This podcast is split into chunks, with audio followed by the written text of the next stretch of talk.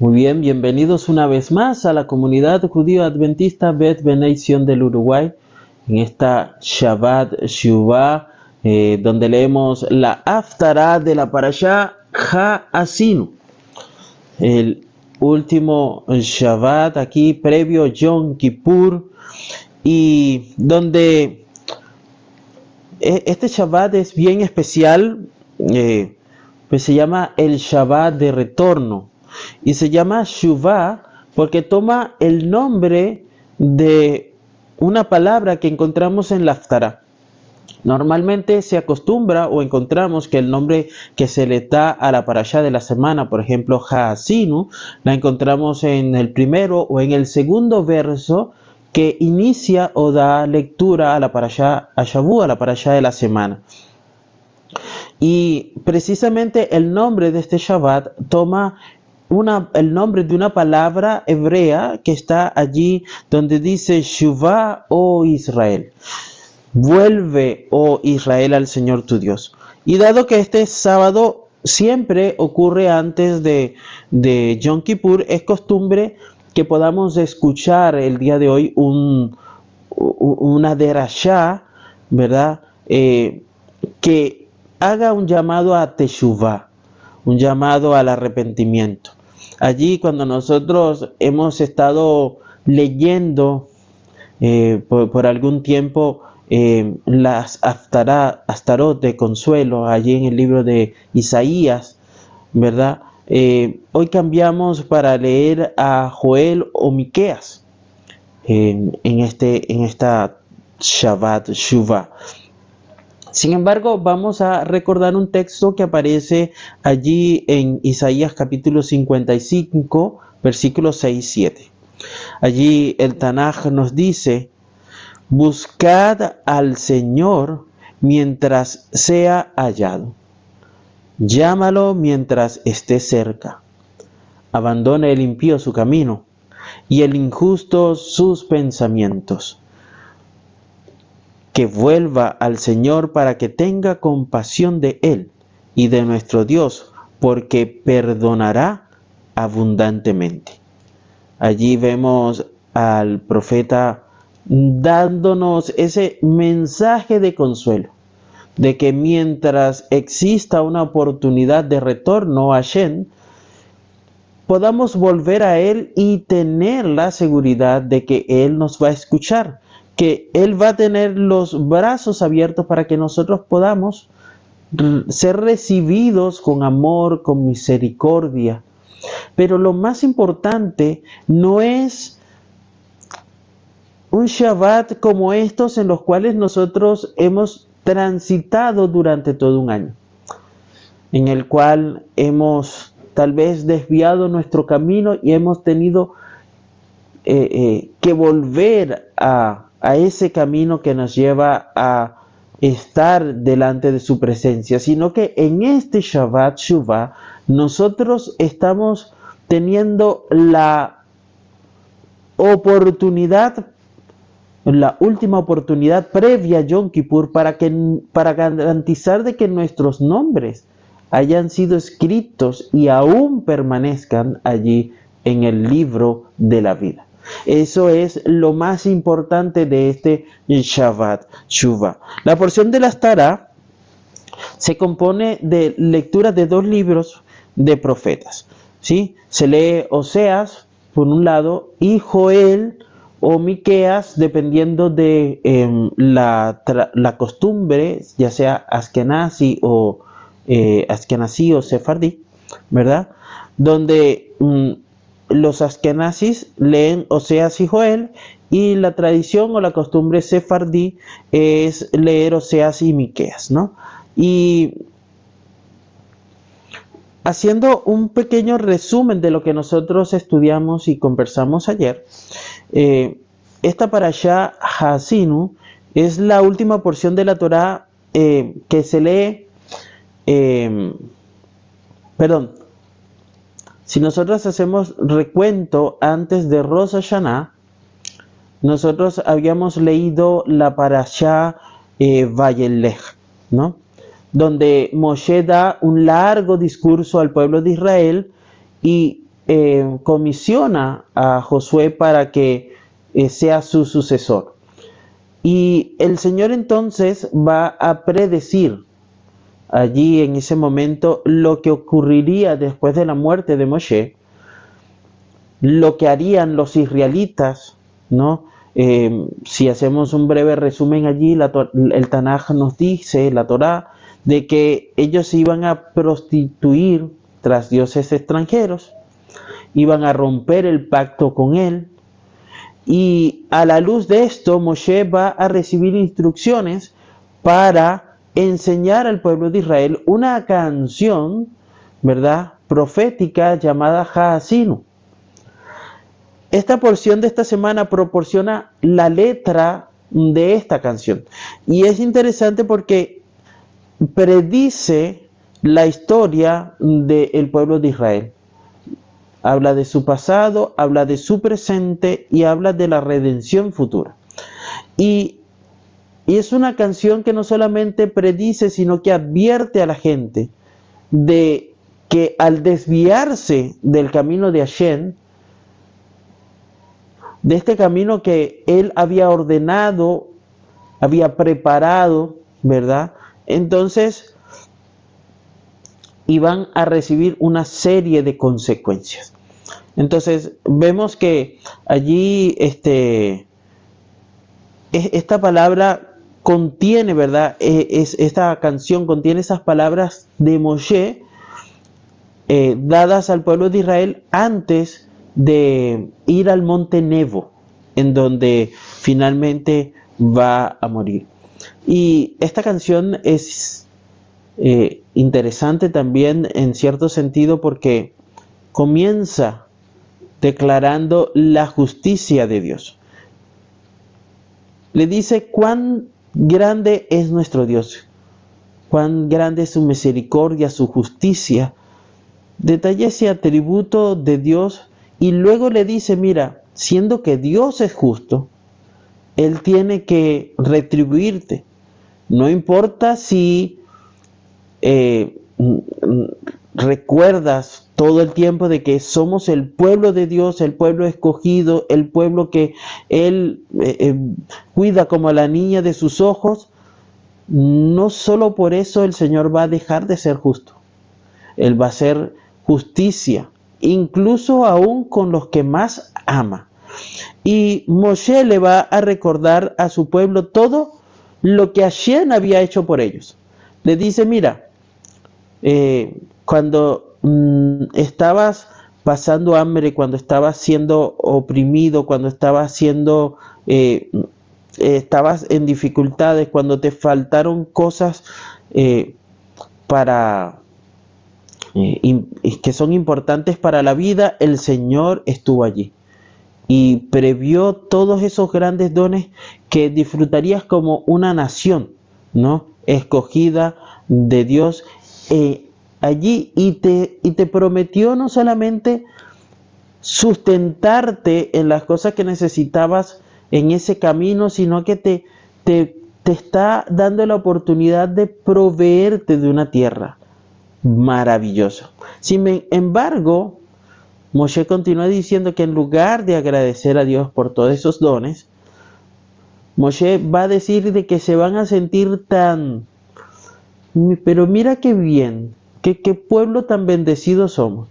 Bueno, nosotros, mira, vamos a hacer, vamos a decir, vamos a hablar, vamos a adorar, no importa, ¿no? Y empezaron a seguir a, lo que pudiéramos denominar no dioses, ¿no?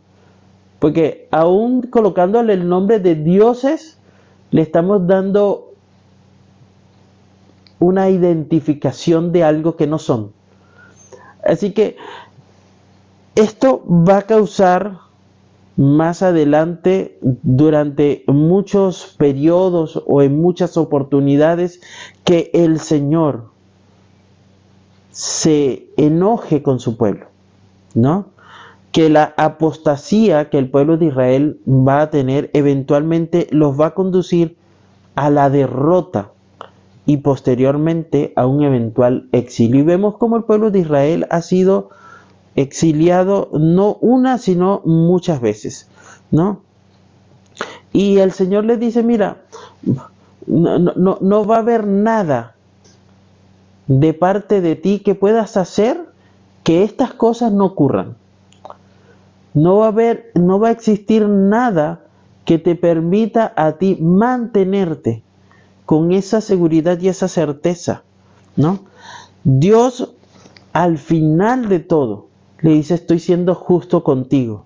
La misma justicia que voy a darle a todas las naciones, lo voy a hacer contigo. Pero dentro de esa justicia y misericordia, voy a declarar ante el cielo y la tierra que te voy a salvar de tus enemigos. Cuando los enemigos crean de que tú no tienes un Dios, cuando los enemigos crean de que ya yo te abandoné, cuando los enemigos crean de que ya eres un pueblo que no tiene ningún privilegio, allí yo me voy a levantar y me va a escuchar el cielo y la tierra va a ser testigo de que te voy a salvar de tus enemigos. Y no solamente eso, sino que voy a hacer lo que nosotros, hoy tú y yo estamos hoy esperando, de que mm, eh, seamos expiados por todos nuestros pecados y que nuestro nombre sea inscrito en el libro de la vida. Porque esto hace que nosotros seamos parte de esa ciudadanía que nos va a permitir entrar en la nueva Jerusalén. Este es simplemente un, un, sello, ¿no? Entonces, esta canción de Haasinu termina diciendo, clamad, oh naciones, con su pueblo, porque él vengará la sangre de sus siervos, se vengará de sus enemigos y expiará su tierra y su pueblo. Fíjate que la justicia de Hashem es, si vas a ir al exilio, vas a estar por un tiempo abandonado, pero no significa que yo te haya olvidado por completo, porque yo voy a escucharte, yo voy a a, ver qué es lo que tienes que decir y voy a traerte de nuevo a mí, ¿no? Aquí cuando, cuando Moshe está relatando estas palabras de esta canción, anima al pueblo a tomar, vamos a decirlo así, te, voy a pedir, ¿no? Como, como si eh, escucháramos a Moshe hablando al pueblo, te voy a pedir que te pongas serio, que pongas seriedad en el asunto, que prestes atención a lo que estoy diciéndote. Estas palabras proféticas las vas a enseñar a, tus hijos. Y es que era importante de que esto se transmitiera de generación en generación y que no muriera con esta segunda generación que estaba entrando a la Canaán celestial, o estaba, eh, perdón, a, la, a la tierra de Canaán, aquí en la tierra. ¿sí? La primera generación había muerto en el desierto. Esta segunda había escuchado y había solo podía conocer lo que habían eh, vivido con Hashem en su recorrido si no hubiera sido por la transmisión de padres a hijos y de generación en generación. Así que Moshe le está diciendo, mira, lo más importante de esto más allá de, volver y de hacer de Shuvah, es que no olvides enseñarlas diligentemente a sus hijos. ¿Sí? Porque no es, dice Moshe, una palabra vacía para ti, sino que aquí, en esto, en esta palabra hay importancia porque aquí está tu vida y por esta palabra vivirás por mucho tiempo en la tierra y la, y la entonces termina allí con esta, mm, como vemos a, a Moshe subiendo al monte Nebo, ¿verdad? Y, y muriendo allí. Y en este, en este día que, que nos aproximamos al clímax, ¿verdad? De lo que es eh, eh, estos 10 días de temor, ¿verdad? Vamos a ver que comenzamos allí eh, con una fiesta que tiene un gran significado profético con respecto a esta venida del Mashiach ben David, ¿no? Donde va a ser restaurado la nación y va a ser establecido este juicio, este mismo juicio que se le está anunciando al pueblo de Israel. Se le dice que, mira, yo necesito que tú seas consciente de que este juicio es necesario para poder expiar tus pecados, para que en ese momento en el cual tú te levantes puedas entrar en la Canaán que yo estoy esperando, eh, eh, preparando mm, para ti, ¿no? El día de Yom Kippur es un día que significa el día de cubrir o el día de expiar, el día de perdonar, el día de reconciliar, ¿no? Y es un momento en el que eh, el sumo sacerdote, el Cohen Gadol, entraba en el lugar santísimo y es interesante porque cuando este sacerdote entra allí pronunciaba el nombre de Hashem para ofrecer sacrificios de sangre por los pecados del pueblo. Y vemos de que en, otros momentos no era, eh, no se pronunciaba el nombre de Hashem para los sacrificios, ¿no? Y, y este principio da un, principio, eh, eh, eh, un elemento que es vida por vida, ¿no? Es el fundamento de este sistema de sacrificios. Y que marca el día de intercesión hecha por el Cohen Gadol en nombre de su pueblo, anteriormente el día de Yom Kippur se llamaba em, en, en algunos textos de la tradición judía podemos encontrar que se llamaba el día de la misericordia de Dios o el día del nombre de Dios, ¿no?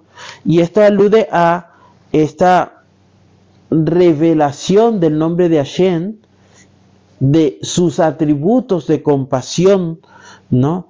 Este, mm, después del el pecado del becerro de oro. Sí, este, ellos decían que no había otra cosa que revelara este amor, compasión, misericordia de Dios, o que ellos pudieran haber sentido así como nación, cuando estaban todos unidos en algo, ¿verdad? Después de este eh, preciso eh, evento del becerro de oro. Ellos allí tal vez sintieron ese, ese, E, e, ese temor, esa angustia, no solamente estaban eh, allí delante de, de, Hashem, habían escuchado su voz desde la montaña, habían visto a Dios en la montaña, no, no físicamente, pero habían visto cómo se colocaba la nube. Es decir, estaban delante de la presencia de Dios. Así que ese evento seguramente fue mucho más vivido profundo o interiorizado por el pueblo a lo que nosotros podemos percibir hoy.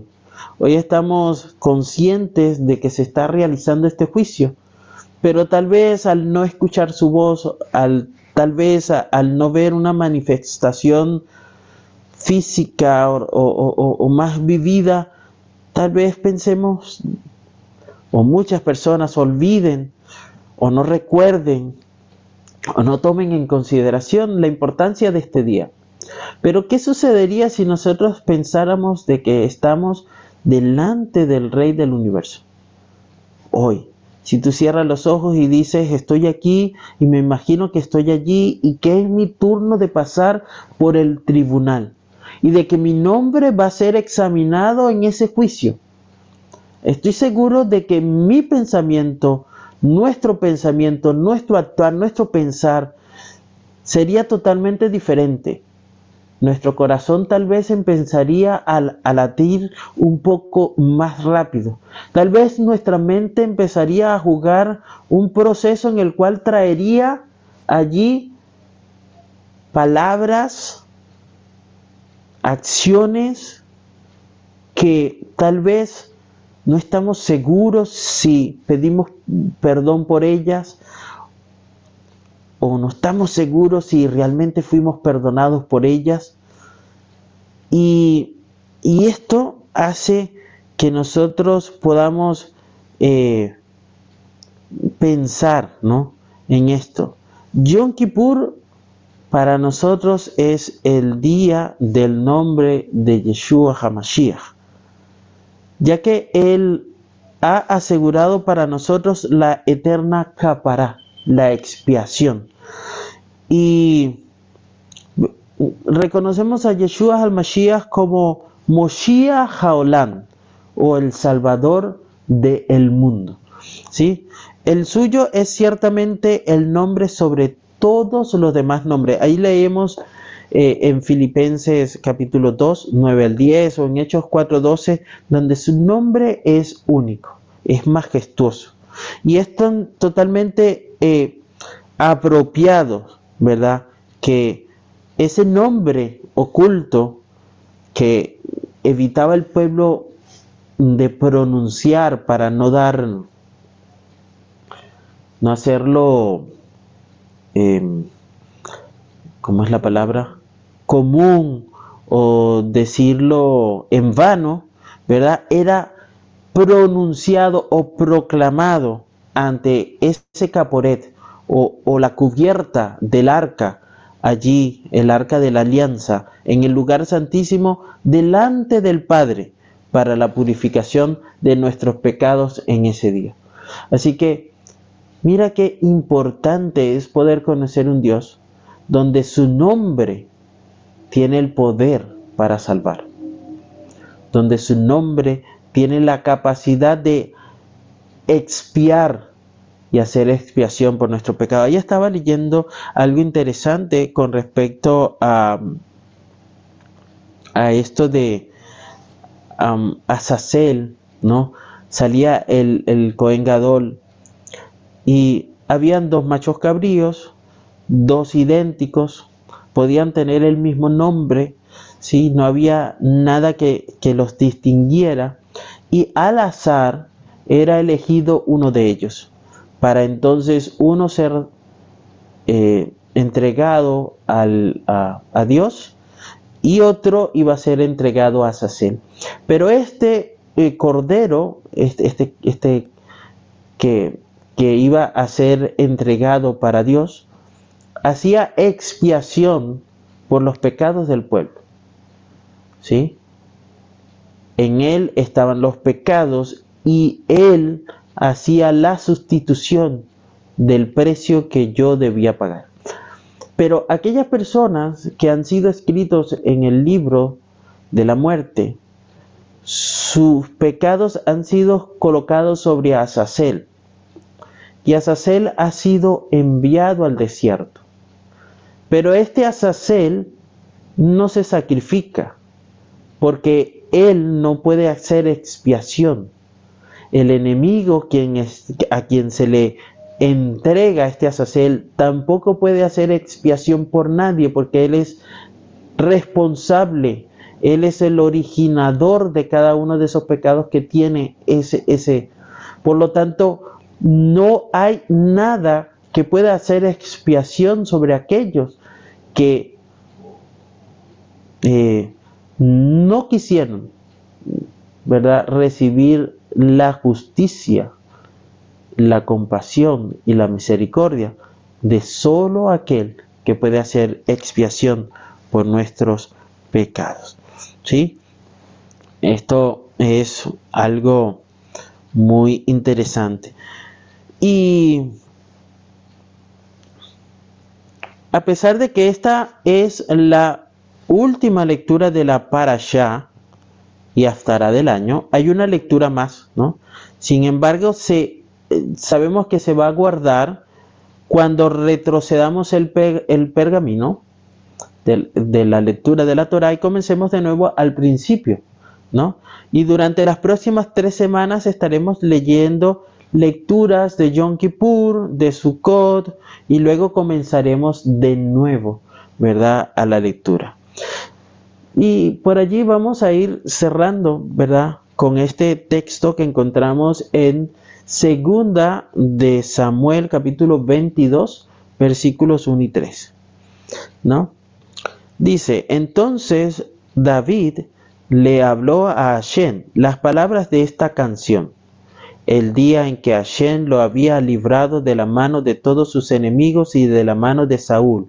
Y él dijo, Hashem es mi roca y mi fortaleza y mi libertador, el Dios de mi fuerza, en quien confiaré, mi escudo y, mi y el cuerno de mi salvación, mi fortaleza y mi refugio, mi salvador, tú me salvas de la violencia. Estas son palabras de la canción. Estas son palabras eh, de oración. Y eh, cada vez que nosotros nos acordamos de David, eh, debemos preguntarnos si, si, si, hay una conexión mesiánica, ¿no? Porque vemos a David o reconocemos a David como, eh, como el Mashiach ungido de Hashem, ¿sí? Y esta es una forma de entenderlo. Allí, antes de leer las historias y tradiciones, dijo David lo siguiente, Hashem me recompensó de acuerdo a mi justicia. ¿Sí? Entonces vamos a leer esto y, vayan imaginando eso hoy que estamos previo a recibir el veredicto. Gemar Hatibato va. Porque esperamos que nuestro nombre sea escrito, inscrito allí en el libro de la vida. Hashem me recompensó de acuerdo a mi justicia, de acuerdo con la limpieza de mis manos.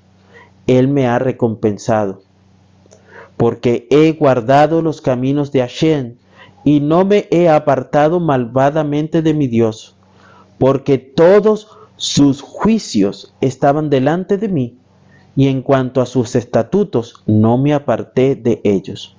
Yo también era irreprensible ante él y me guardé de mi iniquidad. Por lo tanto, Hashem me ha recompensado de acuerdo con mi justicia, de acuerdo con mi limpieza ante sus ojos. ¿Cómo te sientes hoy? ¿Te sientes que has sido irreprensible? porque eso determina el nivel de fe y de confianza que tienes en Hashem y en la sangre del Mashiach que cubre y limpia todos nuestros pecados. Que podamos meditar en esas palabras. Vamos a leer aquí las historias de tradición y tradiciones para cerrar. Mira, vamos a leer una historia que se llama El limpiador de calles.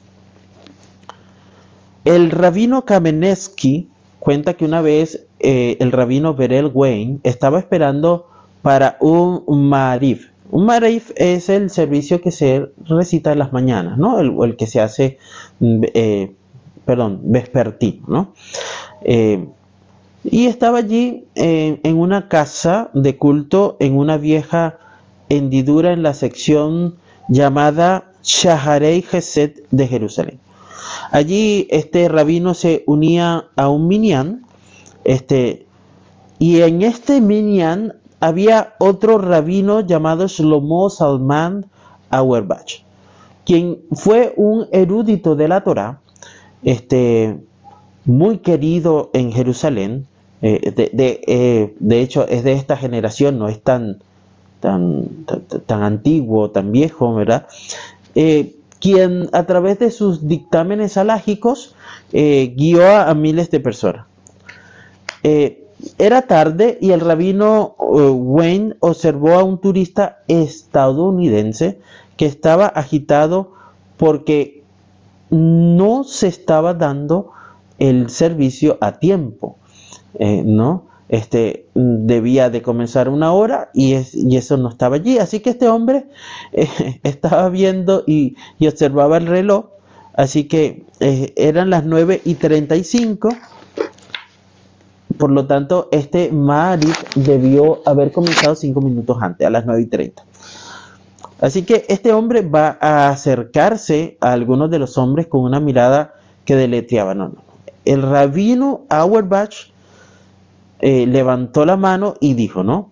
Este, el rabino Yisahar, el limpiador de la calle, no ha llegado. Y entonces, como que todo el mundo, ¿y, cómo vamos a esperar porque alguien no haya llegado, no? Rabí se acercó al hombre, dice, eh, y dice, ¿a quién estamos esperando? Ya son cinco minutos de retraso y tengo que volver a mi hotel. ¿Por qué estamos esperando un simple barrendero? ¿No? Y, y este, eh, la respuesta del rabino es, ¿le has visto alguna vez recoger la basura? Su única intención es embellecer las calles de Jerusalén. Cuando él quita los obstáculos, lo hace para asegurarse de que los peatones no se lastimen. No es un barrendero ordinario. Él limpia las calles Ishain Shamayin. Lo hace por el bien del cielo. Así que el rabino, quien está hablando, Auerbach, hace una pausa y dice, me gustaría tener el mismo Leshain Hachamayin en mi trabajo que él tiene en el suyo. Esto es interesante porque a veces nosotros podemos pensar de que nuestra misión es ir directamente a disfrutar de la Nueva Jerusalén y hacer lo posible para que nuestra vida personal o, o, que de manera personal estemos preparados. Pero a veces olvidamos de que nosotros somos esa luz, como decía Eduardo eh, en la eh, Midrash, una luz que no tiene sombra, el que hace sombra es otra cosa, ¿verdad? Y que nosotros hemos sido llamados a ser luz para el mundo. Por lo tanto, solos no podemos entrar en la nueva Jerusalén. Debemos buscar de que nuestra luz alumbre para que otros puedan conocer y aceptar la justicia, la compasión y el sacrificio que solo a través de Yeshua, nuestro Mashiach, puede darnos expiación por nuestros pecados. Que ayer nos bendiga y nos guarde en esta mañana y que tengamos un Shabbat Shalom, Shabbat Shuvah y si no nos vemos, Gemar Hatimah Tovah. Que nuestros nombres hayan sido escritos en el libro de la vida. Mm.